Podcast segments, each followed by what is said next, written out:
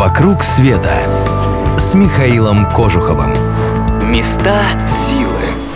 Здравствуйте, с вами Михаил Кожухов. Я расскажу вам об одной необычной мечети, расположенной в христианской Армении. Судьба распорядилась так, что землями Армении две тысячи лет подряд распоряжался кто угодно, но только не сами армяне. Римляне, парфеняне, византийцы, арабы, турки. Наконец, в конце 16 века эта земля отошла персам. Персидский шах выселил издревле живших в Ереване армян за городские стены. А новые поселенцы, тюрки, курды и персы, были мусульманами, и им нужны были молельные дома.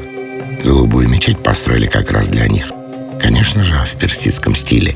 Войдя на ее территорию, первым делом отмечаешь уютный внутренний дворик с деревьями, цветущими розами и небольшим фонтаном.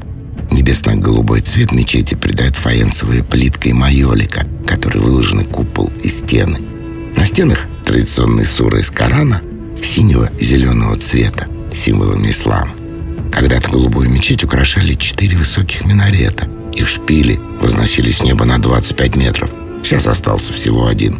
Персы потеряли Ереван в начале 19 века. Он тогда отошел Российской империи. Под ее властью город снова был населен армянами.